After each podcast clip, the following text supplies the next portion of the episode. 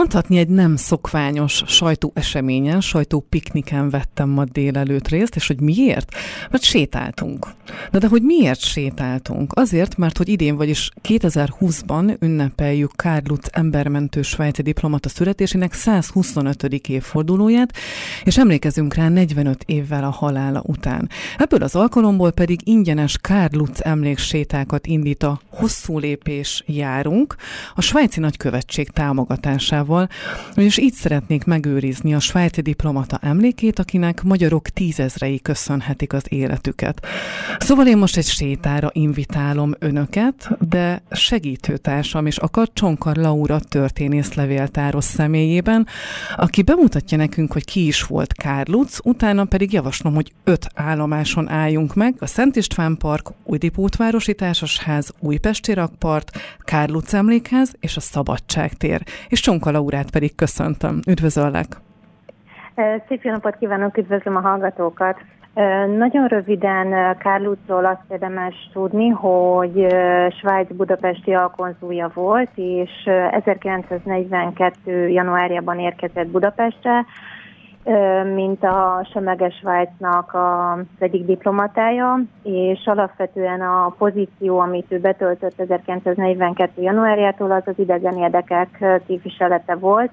Tehát gyakorlatilag ő 1942-től 1944-ig mint svájci diplomata, képviselte a hadban álló feleket, tehát például a második világháború okán ő látta el Amerikának, illetve az Egyesült Királyságnak is a budapesti képviseletét, és nagyon jó viszonyt alakított ki a különböző diplomata körökkel, és mint diplomata 1944-ben fog ő nagyon fontos szerepet betölteni, ugyanis ő lesz az, aki a védlevelek rendszerét kitalálja, meghonosítja, és több más semleges ország képviselőjével együtt több tízezer budapesti zsidónak próbálnak meg ilyen módon védettséget adni és alapvetően zsidók tízezrei neki, illetve a különböző semleges országok munkatársainak köszönheti, hogy túlélhették a holokausztot. Az egy nagyon-nagyon érdekes dolog, amit meséltél délelőtt, hogy ugye ő 18 évesen, Carlosról beszélek, 18 évesen emigrált Amerikába, és hogy tulajdonképpen egy gyárban kezdett el dolgozni. És aztán innen később, 1920-ban kezdett el a svájci nagykövetségen dolgozni, és úgy alakította ki a kapcsolatrendszerét. Igen, tehát róla azt érdemes tudni, hogy Svájcban született, egy sokgyermekes, viszonylag szegény családban, és gyakorlatilag neki arra nem volt lehetősége Svájcban a család helyzetéből kifolyólag, hogy bármiféle felsőoktatási intézményben tanulhasson, és alapvetően ez is motiválhat arra, hogy gyakorlatilag pénz és angol nyelvtudás nélkül 18 évesen Amerikába kiköltözik, és ott próbál meg új életet kezdeni, és valóban tehát több évig egy gyárban dolgozik, és utána kap nyári munkán 1920-ban lehetőséget arra, hogy a Washingtonban a svájci követségnél kezdjen el dolgozni, és hát annyira beválik itt a nyári munka során, hogy gyakorlatilag 1920-tól több mint egy évtizeden keresztül Amerikában a Washingtoni Követségnek lesz a munkatársa, és építi ki a maga kapcsolatrendszerét, közben egyetemre jár, képezi magát folyamatosan, és mindemellett egy tökéletes angol nyelvtudása is. Tehát. És akkor most kezdjük is el a sétát szerintem, amit délelőtt én már átéltem. Én azt mondtam most a hallgatóknak, hogy öt állomást son fogunk végigmenni, de pedig kérlek mesélj arról, hogy ez az öt állomás miről is úgymond nevezetes vagy híres. Ugye az első az a Szent István Park. Igen, a Szent István Park ma Budapesten a 13. kerületben Újlipótváros évében található, és alapvetően azért is álltunk meg ott ezen a helyszínen, mert hogy egyrészt olyan módon kapcsolódik a, a sétához, illetve Kárlus személyhez, hogy a Pozsonyi út, illetve a Szent István Park környéke 1944 második felétől a védett házak sokaságát tartalmazta, illetve a Nemzetközi Gettónak is az egyik magja a Szent István Park környékén volt, de ami talán még fontosabb és picit így az emlékezetét reflektál, hogy a Margit híd és a Dráva utca közötti alsó rakparti szakasz, amire rá, rá lehet látni a Szent István Parkból is, 2010 óta Kárlucnak a, a nevét viseli, ugyanis 2010-ben döntött úgy a fővárosi közgyűlés, hogy Magyarországon működő embermentőtől nevezi el a Dunai alsó rakpartokat. És akkor innen már el is érkeztünk a következő állomásra, ugye ez az Újlipótvárosi Társasház, ami az első védett ház volt itt. Szóval érdemes arról is beszélnünk, hogy mit is jelent az, hogy védett ház. A, a védett ház fogalmát, hogy egy picit megértsük, vagy hogy honnan jött Kárlócnak ez a gyakorlat, egy picit időben még visszatekintenék az ő életében, ugyanis a hosszú amerikai kiküldetése után az 1930-as évek második felétől a közel-keletre helyezi át a Berni külügyminisztérium, és Palesztinában fog szolgálatot teljesíteni és a palesztinai működése során 1939. szeptemberében, amikor kitör a második világháború, akkor a hadiállapot áll be Németország és Anglia között, és Németország arra kéri meg Svájcot és azon belül Karl Lutzot, hogy Palesztinában képviselje a németeknek az érdekeit, és itt a német érdekek képviseletében fellépve találja ki, vagy, vagy alkotja meg először ezt a fogalmat, hogy védett ház, ugyanis a németeket, tehát a palesztinában tartózkodó német állampolgároknak próbál meg olyan módon védettséget biztosítani, hogy adott házakat, háztömböket, svájci területi minősít új módon, hogy vagy a svájci zászlót, vagy a svájci táblát kitűzik ezekre a házakra, és ezáltal ezek a házak területen kívüliséget élveznek, tehát azt jelzik, hogy az a háztömb Svájchoz tartozik. Uh-huh. Ez a történeti előzmény, tehát itt jön rá, és gyakorlatban is tömegesen, majd ez Budapesten fogja 1944 második felében Újlipótvárosba és azon belül a Pozsonyi út környékén létrehozni, és ezáltal menteni budapesti zsidókat.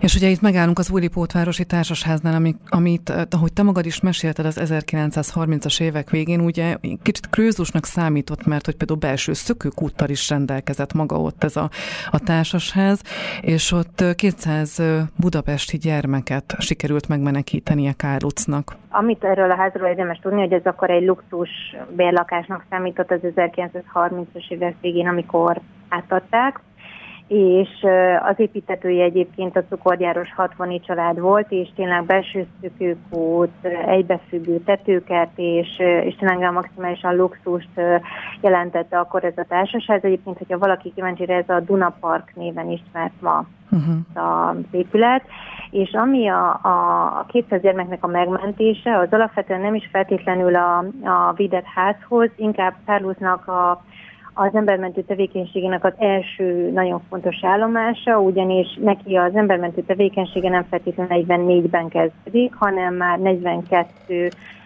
tavaszán, amikor megérkezik Magyarországra, ugyanis a brit külügyminisztérium azt a megkeresés, vagy azzal a megkereséssel fordul Svájchoz és Kárlutzhoz, hogy próbáljanak meg felkutatni 216 éven aluli árva zsidó gyermeket, akinek az angolok, lévén, hogy Palesztina a brit mandátum terület volt, 200 magyar gyermeknek engedélyezik a Palesztinába való kiutazást.